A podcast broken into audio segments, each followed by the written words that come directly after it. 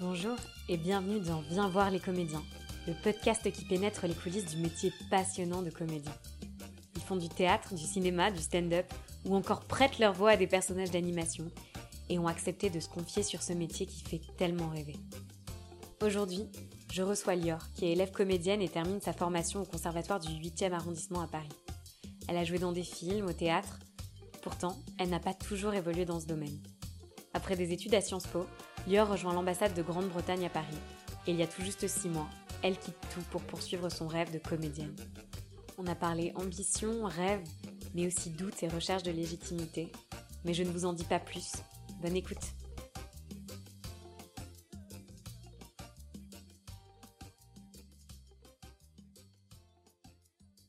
Lior, déjà merci beaucoup d'avoir accepté d'être la première invitée de ce podcast. Avec grand plaisir. Donc déjà, est-ce que tu veux revenir un peu sur ton parcours avant qu'on rentre dans le vif Ouais. du sujet? Ouais, carrément. J'ai commencé à faire du théâtre quand j'avais 10 ans, dans une MJC, donc Maison de la Jeunesse et de la Culture à Marseille.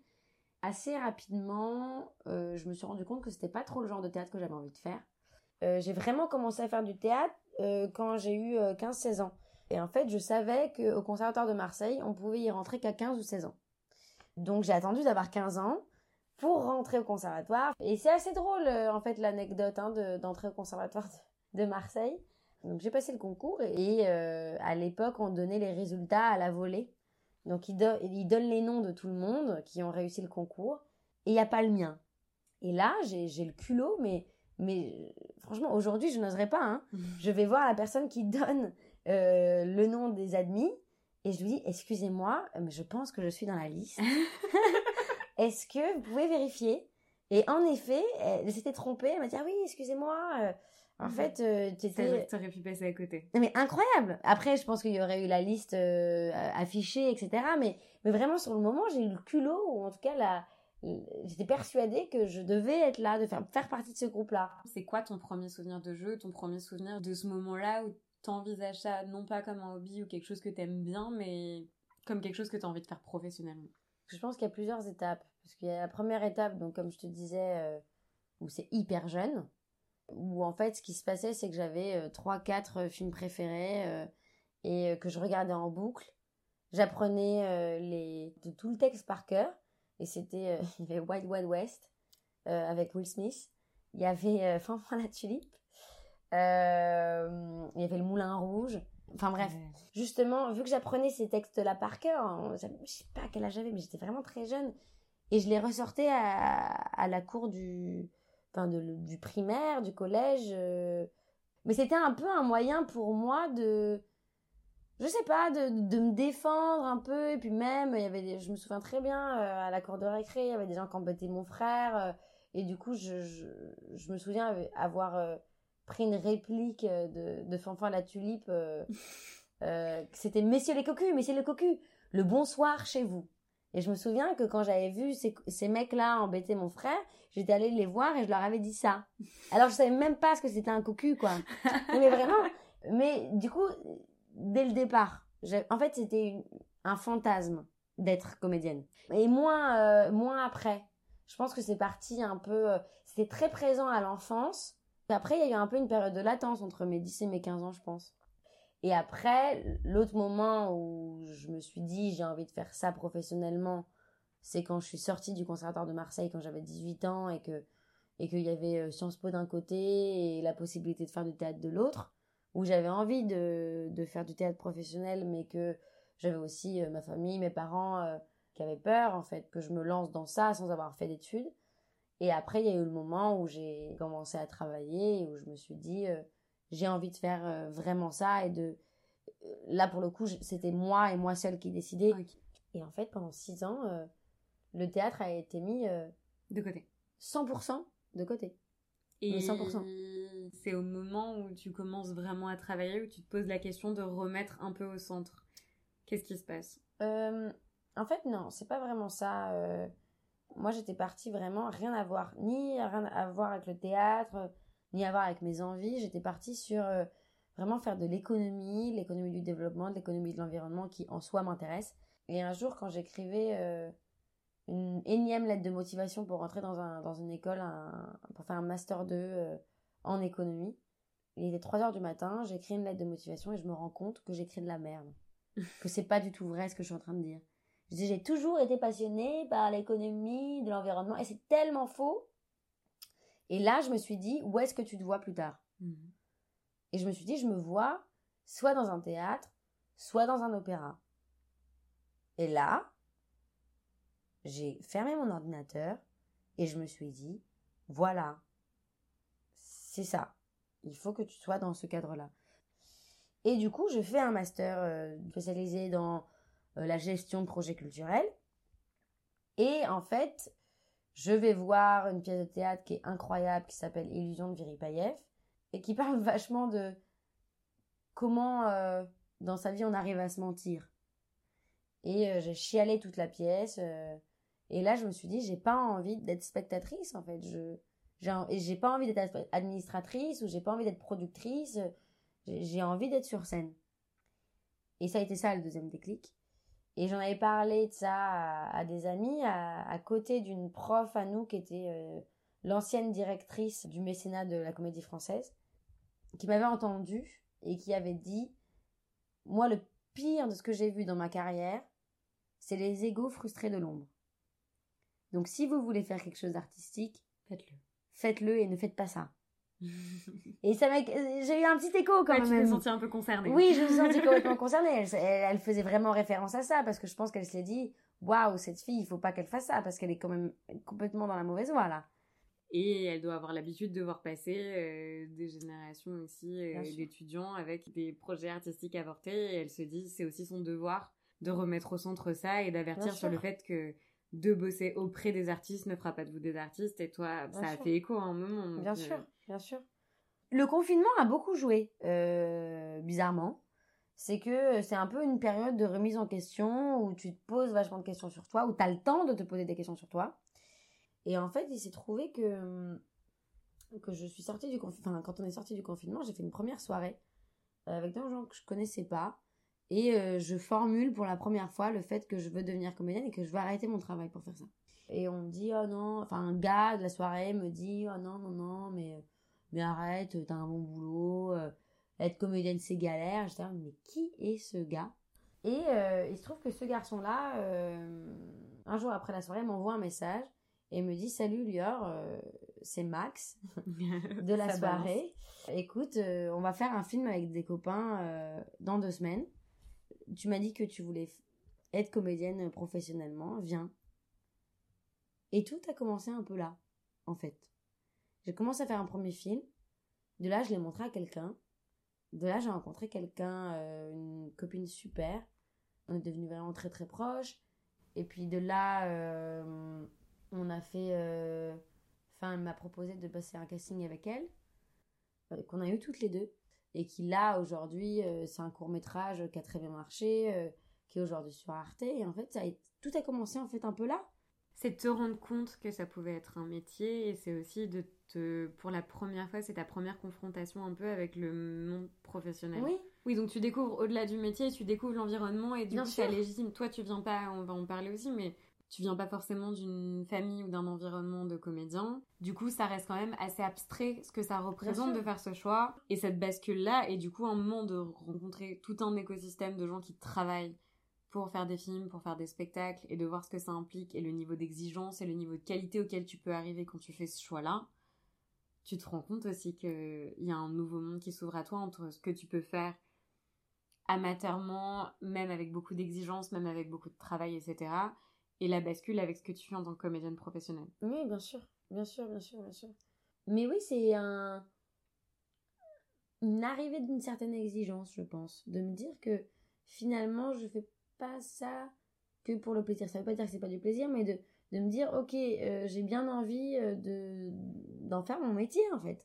Toi qui fais qui a fait de la musique avant au conservatoire, même si du coup t'as pas fait de cursus professionnel, est-ce que c'est pas une réflexion aussi que tu t'es faite que la transition entre amateurisme et professionnel en théâtre est plus compliquée dans le sens où en musique, techniquement, à partir du moment où t'acquiers pas un certain niveau en musique, il y a des choses que tu ne peux juste pas jouer. Hmm. Alors qu'en théâtre, n'importe qui qui veut s'improviser un peu comédien peut prendre un texte, l'apprendre et le jouer. Je Ah, parle pas de la qualité, je parle pas de la technique, je parle pas du niveau, mais du coup, à quel moment aussi te retrouver dans des projets professionnels, ça te confronte aussi à ça de te dire en théâtre, c'est pas la même chose. Ça veut dire que ce niveau d'exigence là, il est beaucoup plus dur à pointer, il est beaucoup plus dur à évaluer. Est-ce que toi, ça a joué aussi à ce moment-là de te rendre compte de ça? Est-ce que tu l'as senti la bascule par rapport au projet que tu as pu faire avant? C'est horrible en fait, euh, ça. C'est qu'il y a un peu cette sensation de... euh, c'est beaucoup plus facile d'être un génie en théâtre qu'en musique. Il peut y avoir quelqu'un dans la rue, incroyable, avec un énorme charisme, qui va devenir le prochain Alain Delon, quoi. Mais du coup, il y a un peu ça, un espèce de lieu commun qui viserait à dire euh, Ah, il y a des gens qui ont ça en eux. Bon, bien sûr, il y a du travail plus ou moins, mais qui n'existe pas dans aucune autre discipline artistique. Ouais. Que ce soit de l'art graphique, que ce soit de la musique, que ce soit de la danse, le théâtre, c'est un peu un des seuls champs d'expression où on a un peu un imaginaire de dons qui suffirait à faire des stars. Oui, et puis il y a aussi cet imaginaire de tout le monde peut faire du théâtre. Et euh, ça me fait penser à Ratatouille, tout le monde peut cuisiner. Non, mais je pense que tout le monde peut faire du théâtre. Tout le monde peut pas être ex- extraordinaire. Oui, tout le monde peut pas être comédien Mais- professionnel, c'est un métier aussi. Mais, mais au même titre que pas tout le monde peut être un, un- un pianiste extraordinaire, en fait. Et c'est ça qui fait mal aussi, euh, je trouve, euh, en tant que, que jeune apprentie euh, comédienne. Vraiment, ce truc-là qui existe, qui est, euh, bah, tu peux euh, ne pas, ne jamais avoir fait du théâtre et être extraordinaire. Oui, Et- et, et puis c'est- on le cas, ça des- On arrive, a un hein. peu des récits aussi un peu mythiques et, et de références sur des castings sauvages où des gens ont été euh, repérés parce Bien que euh, parce que ils avaient une beauté particulière, ils avaient un charisme dans la rue, ils faisaient du, elle faisait du shopping avec sa mère, on l'a arrêté. Lui, il était serveur dans un bar, on l'a arrêté. Sauf que aujourd'hui, la réalité, c'est quelque chose parfois qu'on minimise vachement, Mm. c'est que euh, chaque année, il y a des milliers de candidats qui passent des concours d'écoles de théâtre. Mhm. Parce que même s'il n'y a pas de voie toute tracée pour devenir comédien, il y a des écoles qui forment à ce métier, Mhm, plus ou moins réputées et qui ouvrent plus ou moins de portes. mhm, Mais en tout cas, il y a des milliers de comédiens qui passent des, des concours pour très très peu de place. Est-ce que tu peux nous en parler de ces écoles? Mais en fait, le truc que je tiens à dire juste avant ça, c'est que c'est difficile d'être une personne lambda, entre guillemets. C'est que tu vois ce que tu disais de casting sauvage, de machin, euh, quand t'as une gueule, quand t'es machin, mais quand t'es juste une personne qui a envie de faire du théâtre et qui est juste une personne, euh, enfin, entre, entre guillemets, lambda dans le sens. euh, voilà, euh, il y en a plein qui lui ressemblent, euh, elle joue bien, mais. Enfin, je veux dire, c'est c'est- c'est Oui, difficile pas, en fait. physique atypique, pas particulièrement extraverti, pas particulièrement. juste une personne lambda mais qui a un gros désir de théâtre, c'est difficile en fait. Enfin, et du coup, ces formations d'acteurs sont nécessaires parce que, en fait, il faut savoir un truc qui est fondamental dans le théâtre et quand tu veux être comédien, c'est que tu ne peux pas faire de théâtre seul. Voilà. Et ça, c'est la base. Et c'est ça qui rend les écoles aussi nécessaire. aussi nécessaires, À un moment, les gens avec qui tu vas créer tes projets, c'est les gens que tu vas rencontrer pendant ta bien formation. sûr. Et c'est obligé de te construire une, une équipe, une, une troupe, une famille de théâtre. Et, euh, et les écoles sont pas nécessaires, mais sont hyper importantes pour ça. C'est hyper intéressant de voir aussi que l'école, au-delà de la formation, parce que c'est un peu abstrait aussi, et ça on y reviendra après, de ce qu'on peut apprendre en école de théâtre, la nécessité de la formation, elle est au-delà de juste ce que tu apprends, c'est le réseau, c'est les gens que tu vas rencontrer pour travailler plus tard. Comment on sélectionne quelqu'un pour savoir s'il a le niveau euh, en jeu pour rentrer dans une école? À quoi ça peut ressembler les épreuves d'un concours de d'école de théâtre? Concrètement, c'est que tu vas euh, préparer une, deux, trois ou quatre scènes, ça dépend des écoles, Mhm. euh, de trois minutes, euh, d'un répertoire classique, d'un répertoire contemporain, et euh, tu vas te présenter ça devant quelques jurys, et généralement il y a une épreuve qui est particulière, qui est l'épreuve du parcours libre. En fait, on demande aux comédiens d'être euh, multiples. C'est Mhm. pas, il doit pas savoir que jouer, il doit faire autre chose. Est-ce que, est-ce que tu sais écrire? Est-ce que tu sais chanter? Est-ce que tu sais jouer dans l'instrument? Voilà, est-ce que tu sais danser? Est-ce que tu sais jongler? Est-ce que tu sais euh, est-ce que tu sais faire du one man show? Enfin plein de choses. Oui, donc il y a ça où ça revient avec ce que tu disais sur euh, la spécificité de la personne. Ça Mhm. veut dire que c'est aussi un métier dans lequel être euh, bon, être bon technicien, être passionné, c'est pas suffisant. Mhm. l'individualité l'originalité du profil, j'ai envie de dire, est aussi importante que le reste. il faut arrêter aussi, euh, arrêter de le voir aussi comme une fin en soi, comme une manière de se valider. Enfin, moi, je. Tu parles des concours Des concours, ouais, je le vois pour, euh, pour moi aussi. Tu sais, tu me demandais à un moment donné euh, comment tu deviens comédien et où part la légitimité. Donc le sujet, c'est de se dire, pour situer la question, à un moment où tu travailles déjà, où est la place de l'école? Parce que de toute façon, tu peux faire ton métier de manière professionnelle sans école. Hum. Donc pourquoi il y a des gens qui continuent de manière genre vraiment acharnée à vouloir avoir des écoles? Est-ce que c'est une question de légitimité ou justement à ce moment-là, qu'est-ce que t'apporte l'école? Et moi, j'en- j'en fais partie hein, de ces personnes-là qui s'acharnent. Moi, cette année, c'était la deuxième, troi- troisième année où je passais des concours. Et j'ai vraiment vu l'évolution. Hein. La première année, c'était ma première année de conservatoire. J'avais pas fait de théâtre depuis six ans. euh, donc, euh, j'étais persuadée que, que ça allait m'arriver vraiment dans les bras. Je m'étais pas rendu compte de, de l'ampleur de la chose.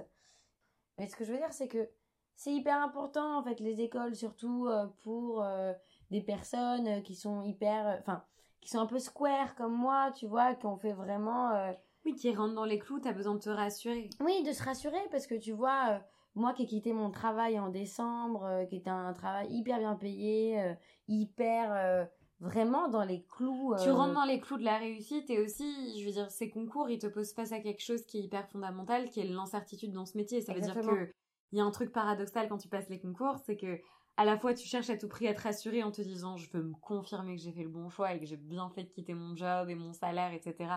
Parce que quelqu'un va me dire que j'ai ma place. mhm. Et en même temps, le fait de pas avoir ces écoles-là te confronte directement à la réalité que tu vas avoir dans ce métier-là, c'est-à-dire de ne jamais être sûr et de ne jamais avoir de certification sur le temps long de ce Mm. qui va se passer.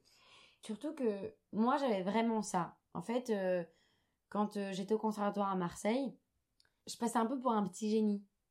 On me disait, t'es un diamant brut, c'est incroyable ce que tu fais. Parce que je pense que j'étais hyper mature pour mon âge. je- euh, intellectuellement, je pense que je comprenais hyper vite euh, euh, les textes, de quoi ça parlait, qu'est-ce qu'il fallait mettre en avant, etc. Et du coup, vraiment, c'était. j'étais un petit diamant brut qu'il fallait tailler. En fait, du coup, il y a ce rapport aussi au travail. Enfin, ce qui est intéressant, parce que tu le disais tout à l'heure aussi sur la première année qui comptait pas vraiment et la deuxième et la troisième.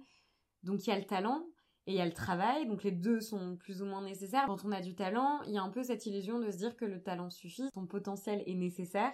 Ce qu'on va remarquer chez toi, ton physique, ton charisme, le fait que tu sois extraverti. Et en fait, donc ça, c'est la première fois où tu passes les concours. C'est le moment où tu te confrontes à ça, de te dire, Mhm. ok, on remarque quelque chose chez moi et du coup, je vais passer des concours parce que ce qu'on remarque au quotidien en disant que je devrais faire du théâtre, que j'ai une personnalité, etc., je vais le confronter à des professionnels. Puis tu te mets à travailler.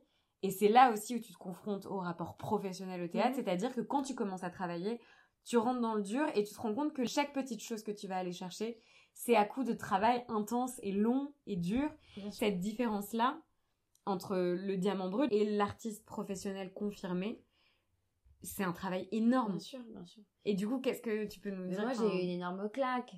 Quand j'ai repassé les concours, après six ans d'arrêt de théâtre, je pensais que ça m'était dû. Vu que j'avais réussi à passer les premiers et deuxièmes tours euh, de la classe Oui, c'était la continuité, quoi. Oui, pour moi, tu vois, j'étais bonne il y a six ans, je vais être bonne maintenant, il n'y a pas de raison que je ne le sois pas. Et puis, il y a un truc aussi... Il y a l'âge aussi, du coup, parce Oui. que maintenant tu parles de 6 ans qui sont passés. On en a parlé par rapport à l'âge des concours parce qu'il y a des âges limites. Mhm. Tu peux faire un truc génial à 20 ans. Et quand tu reviens 6 ans plus tard où toi tu n'as pas progressé, en fait, t'as plus 20 ans, t'as 26 ans. Bah, du coup, on te traite plus de la même manière parce que ce qui est considéré comme quelqu'un de super précoce à 20 ans, si entre temps tu l'as pas cultivé, quand t'arrives à 26 ans, bah, c'est bien. Oui. Mais du coup, ça suffit plus. Mais c'est exactement ça. C'est que cette année, j'ai été euh, vachement confrontée à ça et, et c'est très très difficile.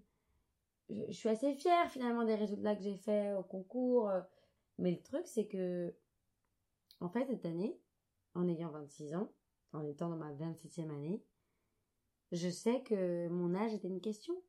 Et est-ce que c'est quelque chose que tu sens en général par rapport à ce métier, que l'âge est important comprends l'intérêt de l'âge. euh, Je comprends parce qu'une école, ça dure 3 ans et que, évidemment, euh, de sortir d'une école à 30 ans, 31 ans, quand c'est quand même un métier de personnes jeunes, c'est toujours un peu compliqué parce que commencer une carrière en ayant déjà 30 ans, c'est compliqué. Mais c'est marrant parce qu'on dirait pas ça d'un autre métier, tu vois. Non, mais on dirait ça par exemple sur le sport, tu vois. Donc, euh, Bah, c'est parce que ton outil, c'est ton corps. Oui, ton outil, c'est ton corps, ton outil, c'est ta voix, ton outil, c'est ton image, ton, ton outil, c'est ta beauté. Euh, sortir ton école à 30 ans, 31 euh, ans, c'est pas pareil que sortir ton école à 21 ans ou 25 ans ou 26 ans. C'est pas pareil. Le truc, c'est que du coup, ça veut dire, euh, putain, débrouille-toi tout seul, en fait. Mais après, c'est pas, c'est pas une mauvaise chose. C'est juste qu'en fait, c'est tellement plus facile avec une école parce que tu vas rencontrer des metteurs en scène, parce que on va te former au maximum, parce que tu vas rencontrer des gens qui sont extraordinaires avec toi, parce que tu vas pouvoir créer une famille de comédiens, euh, parce que plein de choses. C'est juste qu'aujourd'hui, de se confronter à ça, de se confronter au rejet de ça, de se confronter à l'âge, surtout en tant que femme, et surtout en cette période où on parle beaucoup de, de féminisme, de rapport au corps, de rapport à plein de choses. De représentation. De représentation. La question se pose.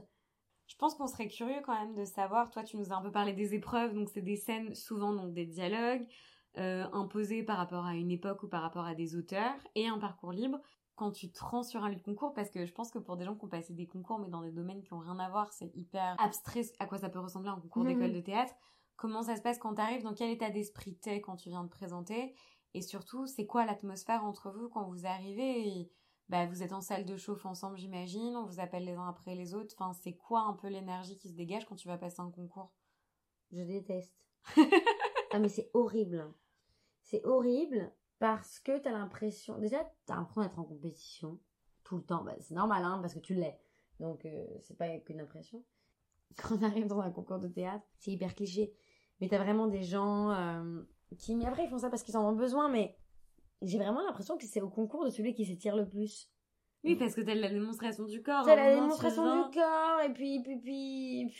C'est l'équivalent dans un concours euh, d'école euh, du mec qui va faire 47 euh, brouillons avant d'écrire sa copie, en fait. Mais non, c'est l'équivalent de quelqu'un qui va parler fort, qui va chuchoter fort pendant un concours d'école de commerce par exemple. Ou de quelqu'un qui va écrire des brouillons et qui va tu sais les euh, les froisser en en faisant une boule et les jeter. c'est rendre oui visible. c'est rendre visible. Ça me rend folle moi. Parce que justement moi j'ai besoin de calme.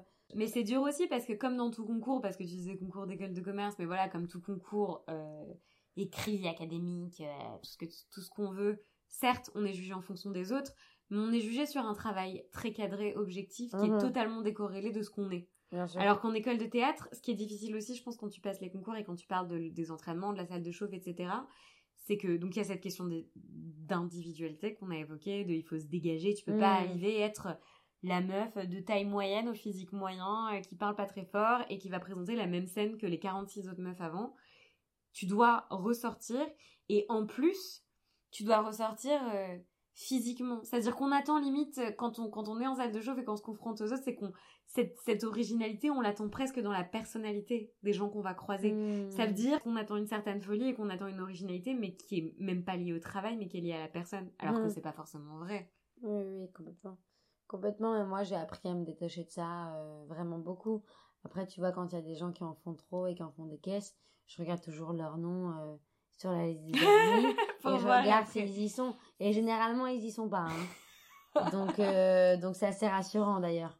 Est-ce que est-ce que t'as une anecdote spécifique que t'as envie de raconter de concours euh... euh non, mais j'avais juste une j'en ai une euh, c'est le concours de l'ENSAT et franchement je les salue s'ils m'écoutent hein. C'est vraiment le pire concours que tu peux passer quand t'es jeune comédien, je pense. parce que tu arrives dans la salle et ils te disent ni bonjour, ni merde. Rien. Voilà. Je pense que c'est une bonne anecdote. Parce que vraiment, euh, t'arrives, tu donnes toute ton âme. T'as un numéro, quoi. Ouais, t'as un putain de numéro. Bonjour. Et c'est tout. Et on te passe ni de questions sur toi, ni on te...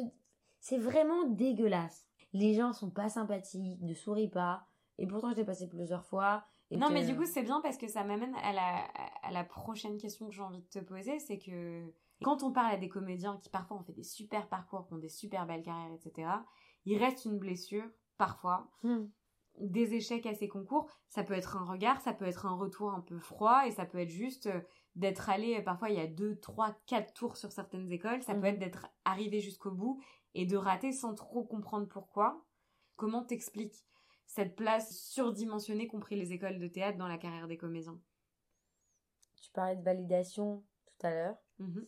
Et en fait, euh, c'est bizarre, hein, mais les écoles, euh, c'est la première étape de validation. Et tu te dis, si j'ai un premier tour, c'est que je suis pas trop une merde.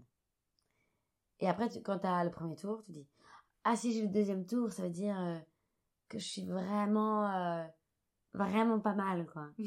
Et après, c'est le troisième tour, tu rentres dans l'école, donc forcément, voilà. Mais en fait, si tu fais le calcul, et qu'on va dire en moyenne, parce que je sais il y a des gens qui prennent 10 personnes parce qu'ils en prennent 30, donc on va dire il y a 10 écoles nationales, on fait une moyenne de, je sais pas, de 15, donc ça fait 150. Disons, 100, ouais, 150, à 200 grands max élèves. Grand max, on va dire 150 euh, élèves par an sur, euh, je sais pas, peut-être 5000 euh, personnes qui se présentent.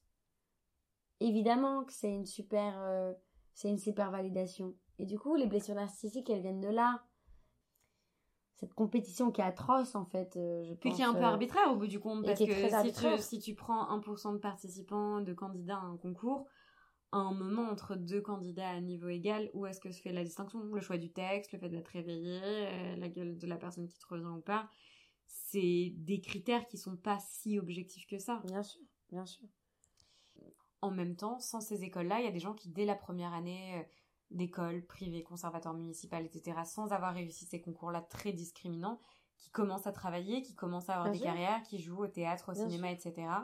Donc ça, à la fois, c'est génial et à la fois, c'est un peu perturbant parce que ça amène vraiment à se poser la question de qui est comédien et quand est-ce qu'on devient comédien et qu'est-ce que ça veut dire Comment on passe de élève comédien, comédien amateur, comédien en formation à comédien professionnel Non, c'est une très bonne transition parce que j'allais justement t'en parler. Euh, juste parce que c'est pas devenir comédien, c'est être comédien. Voilà, il n'y a pas de devenir, je pense. C'est, euh, je pense que quand, je, quand tu dis, ou en tout cas quand moi je dis euh, je suis comédienne, il y a un peu ce truc-là de je l'assume. Voilà, je l'assume à fond. Ça veut pas dire que je gagne ma vie avec, ça veut pas dire que, que je vais aller loin, ça veut pas dire que, que, bah, que je vais gagner des mille et des cents avec. Bah, elle est importante cette distinction parce que c'est un métier artistique où euh, tu peux être comédien professionnel et ne pas en vivre, tu peux travailler professionnellement et ne pas être payé.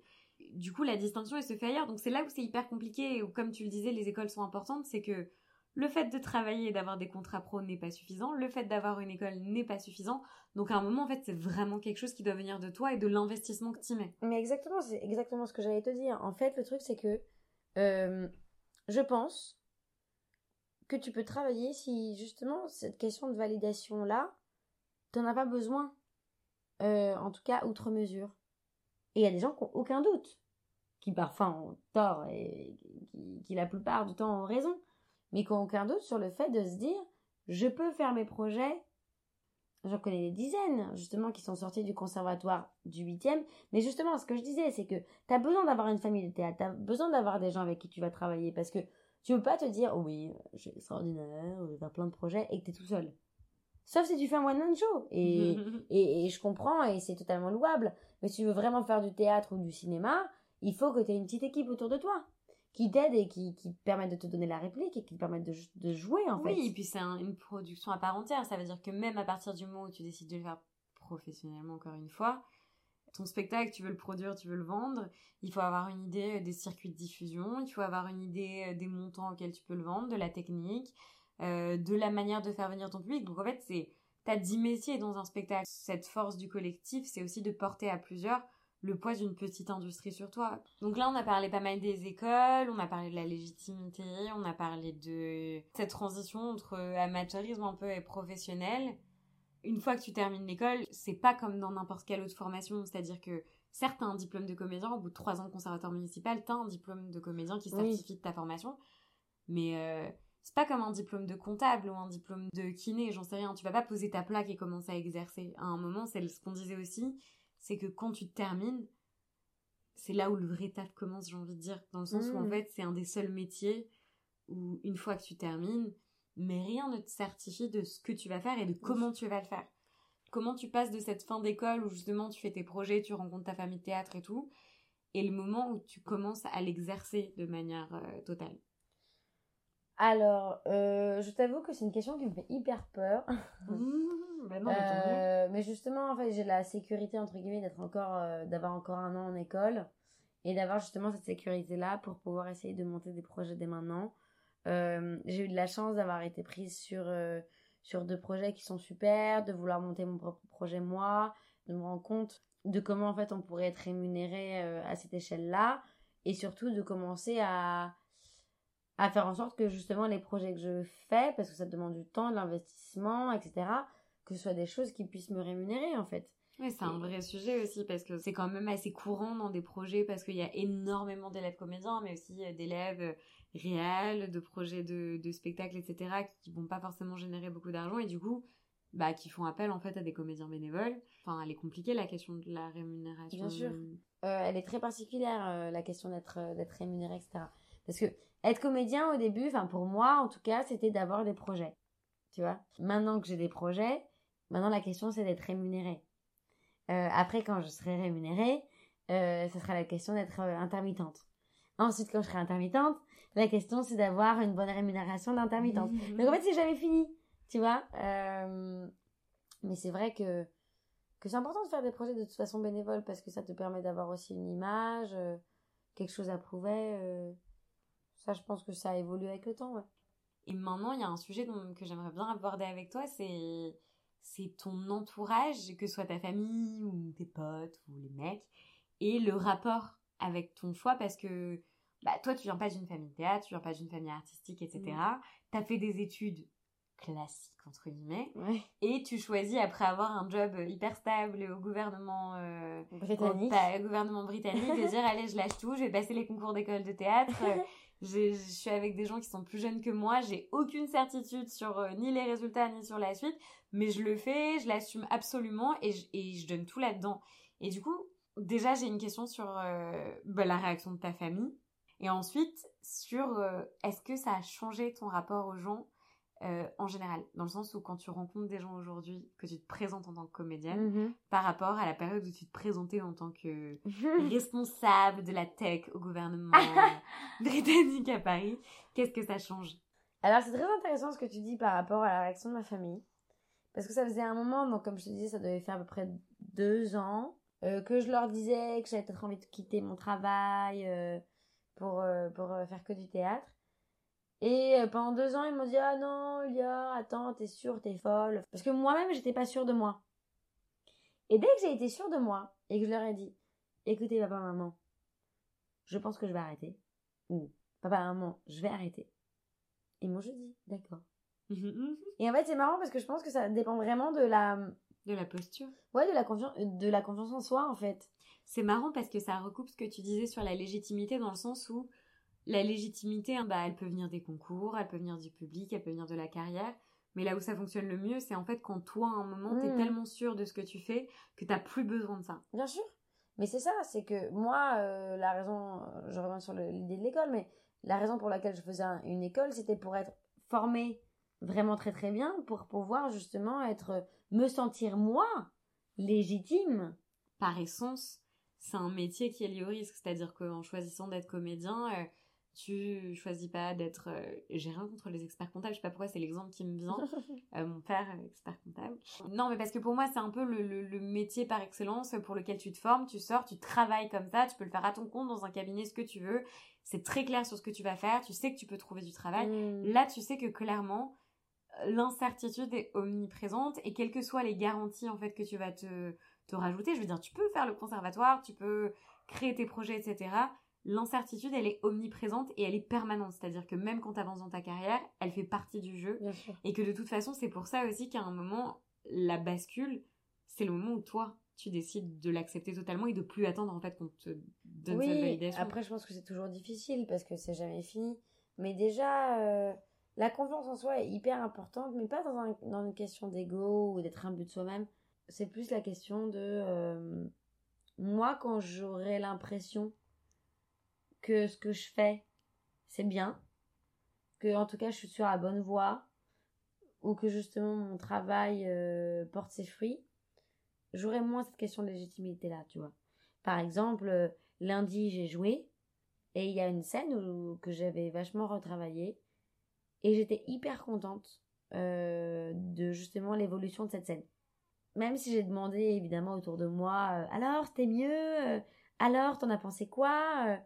Euh, Eh ben, c'était plus mon avis qui comptait à ce moment-là. Ouais. Et je pense que cette légitimité-là et cette conscience de ce qu'on fait, sans se mentir, est hyper importante pour la suite. Voilà. Et ça te permet d'être dans un... Ben justement, de pas tomber en dépression euh, quand... Oui, quand il y a un moment où ça se passe moins bien, où Oui, il y a voilà. moins de projets, où, on- où même on peut jouer, ça se passe moins bien que d'habitude, et à un moment avoir aussi cette, cette confiance et cette euh, certitude en soi qu'on est au bon endroit, Oui. qui te permet aussi d'avancer. Est-ce que de l'extérieur, toi, tu sens la différence quand tu te présentes aux gens, au monde en général? Est-ce que tu sens la différence quand tu dis euh, je bosse à l'ambassade de Grande-Bretagne et quand tu dis je suis comédienne? Ben en fait, bizarrement, euh, les gens sont impressionnés, mais de manière différente. Parce qu'il y a un côté très impressionnant dans... euh, je, je suis diplomate, quoi. je travaille à l'ambassade de Grande-Bretagne. Les gens sont waouh, incroyable. Et pareil, quand t'es comédienne, il y a un truc euh, tout de suite, euh, les gens... euh, quand c'est des gens que tu connais pas, quand tu leur dis que t'es comédienne, il y a un côté presque sexy, tu vois, d'être comédien. euh, non, mais d'être, euh, tu vois, oh là là, c'est quelqu'un de connu. Enfin, tu sais, c'est vraiment l'imaginaire collectif. Est-ce que tu as fait des trucs que je t'ai déjà vu Ouais, c'est ça, c'est vraiment ça. Mais en fait, j'adore dire aux gens de mon école comédienne. à Sciences Po que je suis comédienne parce qu'ils sont là, mais c'est pas vrai. Puis c'est aussi une rupture avec ce qu'on aurait attendu de Mais toi, quoi. complètement. C'est là où, où tu disais, ouais, euh, c'est le risque. Oui, auprès des gens de Sciences Po. Bah, c'est le risque parce que parfois ce côté impressionné, enfin, il peut venir aussi du fait qu'il y a un fantasme des métiers artistiques, être comédien, chanteuse, enfin, nous en plus, euh, les enfants des années 2000, il y a ce truc en fait de, de star system, de magazine, de télé, etc., où les métiers artistiques font rêver en ce qu'ils représentent euh, comme vie un peu. Et c'est aussi pour ça que moi, je suis, ça, ça me fait trop plaisir de faire ce podcast parce que j'ai envie de rentrer aussi dans la réalité que c'est, dans le sens où tu peux faire une super carrière de comédienne et vivre de ça. Et c'est c'est pas forcément euh, les paillettes et la gloire et la télé et, et les magazines people. Passer du fantasme à chanter devant le miroir dans ta chambre et dire qu'en fait t'abandonnes une carrière toute tracée pour prendre des risques et créer ton parcours toute seule avec aucune garantie derrière, ça fait envie, mais c'est aussi le risque que tu prends et que les, que les gens sont contents que tu prennes à leur place presque. Ouais. Parce que c'est un peu un fantasme qui est sur tes épaules. Ouais, carrément. Surtout auprès des gens qui ont fait Sciences Po, etc., tu vois. Aujourd'hui, euh, qu'est-ce qui t'excite et qui te motive encore maintenant que t'es plus dans le fantasme, que t'as dépassé ce truc, que t'as quitté ton job, que t'as, que c'est ton identité totalement d'être comédienne? C'est quoi? C'est quoi ton rêve en fait de carrière de comédienne? Comment tu l'imagines? C'est Bah, déjà, je vais dire un truc hyper nul, mais euh, c'est d'être payé. Sincèrement. Ouais, c'est pas nul. En fait, là, mon rêve, là, tout de suite, c'est de me dire, ok, je j'ai envie d'être intermittente. C'est pas fou dans le sens où ton rêve en fait c'est de faire ce travail et des projets que j'aime et d'être rémunéré pour ça et d'en vivre. Oui, en fait, c'est juste euh, là, euh, j'ai la chance euh, que depuis même pas un mois euh, d'avoir le chômage et du coup de pouvoir vivre à Paris. Mais le truc, c'est que, enfin, j'ai mon chômage pendant deux ans et après, tu vois, c'est que de toute façon, euh, moi, j'ai pas envie d'être une serveuse comédienne, tu vois. Je, je dis, je crache pas sur les gens qui sont serveurs comédiens parce que bah, c'est comme moi, tu vois, j'ai juste la la chance de pouvoir avoir une rémunération et de pouvoir faire du théâtre à côté. Mais le truc, c'est que moi, mon rêve, c'est de pouvoir, en fait, euh, juste faire que ça. Enfin, vraiment travailler. Et, et travailler, mais euh, même 60 heures par semaine, 80 heures par semaine s'il faut. Mais de pouvoir, en fait, euh, juste vivre de ça, pouvoir avoir un appartement à Paris grâce à ça, pouvoir manger grâce à ça. Enfin, Mais c'est intéressant Voilà. ce que tu dis parce que ça va aussi à rebours d'un cliché où on parlait des clichés des comédiens super connus. Euh, on a le cliché un peu des comédiens euh, branleurs euh, ou du coup comédiens comme tu disais c'est pas de travail etc.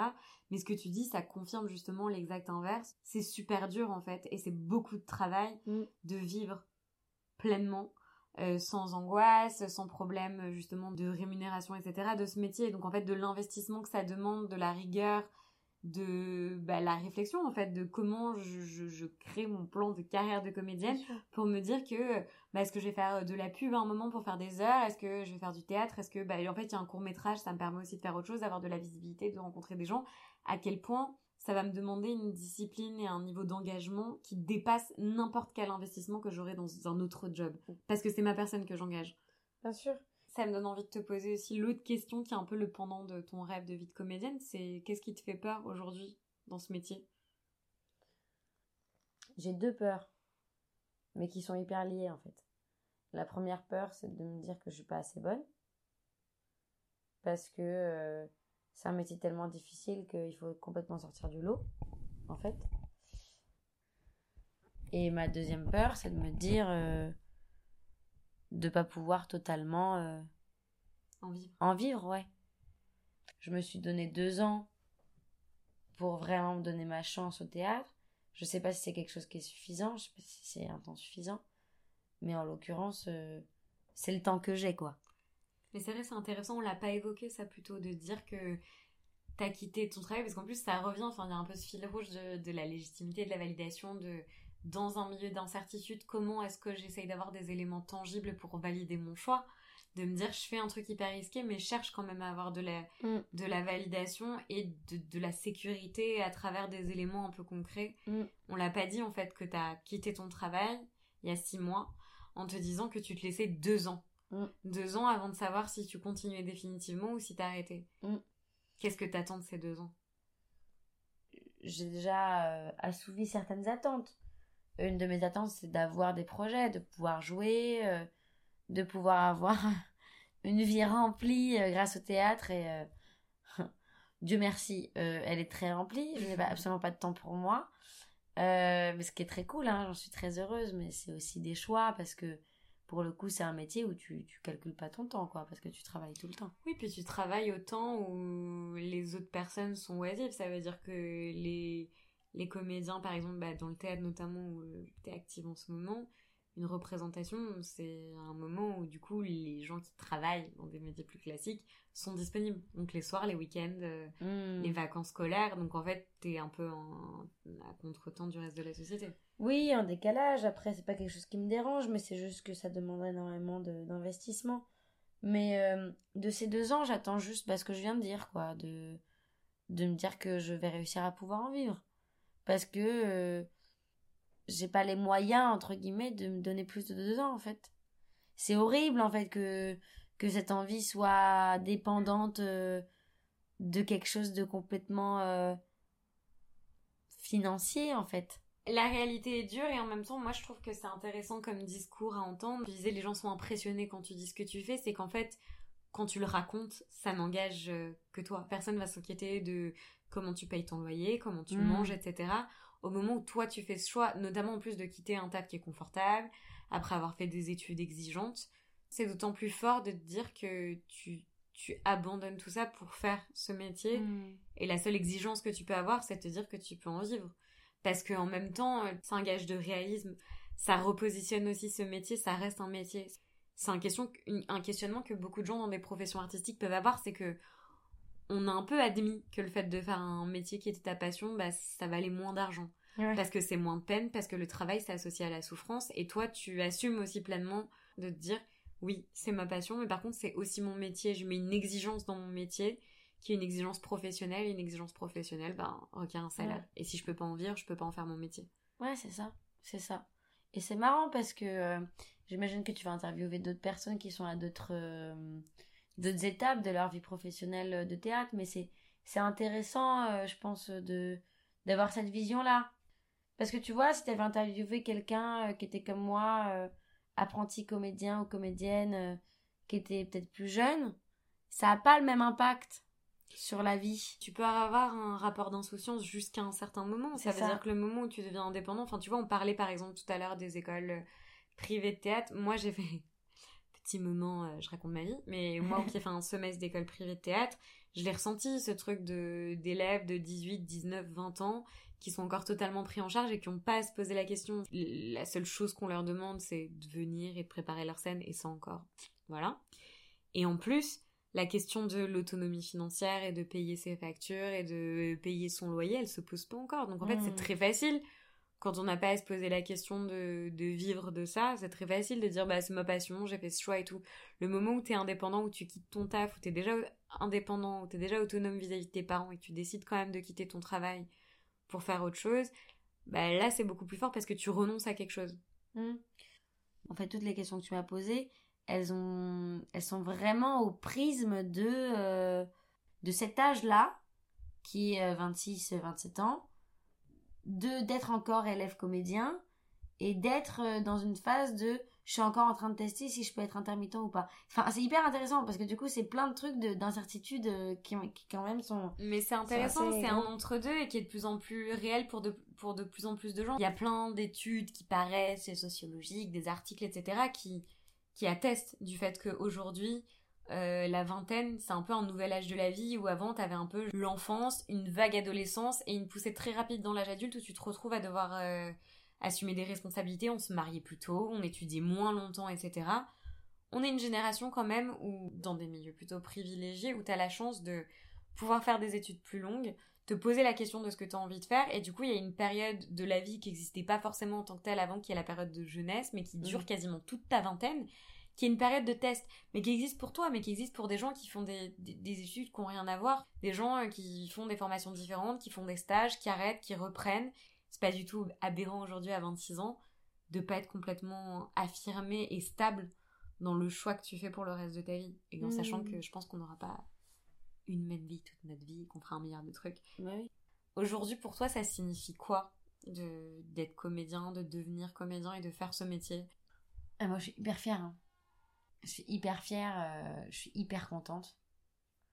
Non mais c'est horrible, tu sais, ça va être la, conclusion de euh, vivez votre rêve plutôt que de rêver votre vie. Euh. Non mais tu sais, c'est vraiment le truc. Non mais c'est vraiment ce que j'ai envie de dire, c'est que moi je suis hyper fière d'avoir fait ce choix parce que je pensais pas pouvoir le faire un jour. En fait, j'ai juste être fidèle à mes envies et à mes envies de petite fille aussi. D'avoir rien à regretter merci de cette euh, fin de ton témoignage en tout cas enfin je pense que ça résonnera auprès de pas mal de gens j'espère on arrive à la fin de cet entretien j'aimerais bien qu'avant de se quitter tu nous lises ou que tu nous dises un texte qui est important pour toi, qui te touche et qui va nous dire quelque chose de toi en tant que comédienne pour que on a parlé de toi, on a parlé de ce métier, de la manière dont tu faisais, maintenant on veut t'entendre un peu. Ok. Bravo, bravo. Qui parle de vieillesse il n'y a pas de vieillesse qui tienne, c'est absurde, idiot. C'est la vie qui jaillit par tous les pores. La jeunesse, la fraîcheur, la vitalité. Où il y a du talent, ni qui touche qu'à, il n'y a pas de vieillesse. Attends, il faut que je me remette. Ah mon Dieu, mon Dieu, écoute un peu ça, quelle tendresse, quelle délicatesse, quelle musique. Il faut pas pleurer. Là où il y a de l'art, du talent, il n'y a ni vieillesse, ni solitude, ni maladie, et la mort elle-même n'est la mort qu'à moitié.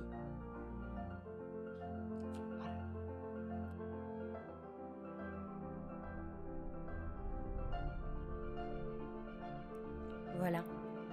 J'espère que vous avez apprécié cet épisode avec Lior, son parcours, peut-être même que vous vous êtes reconnu dedans.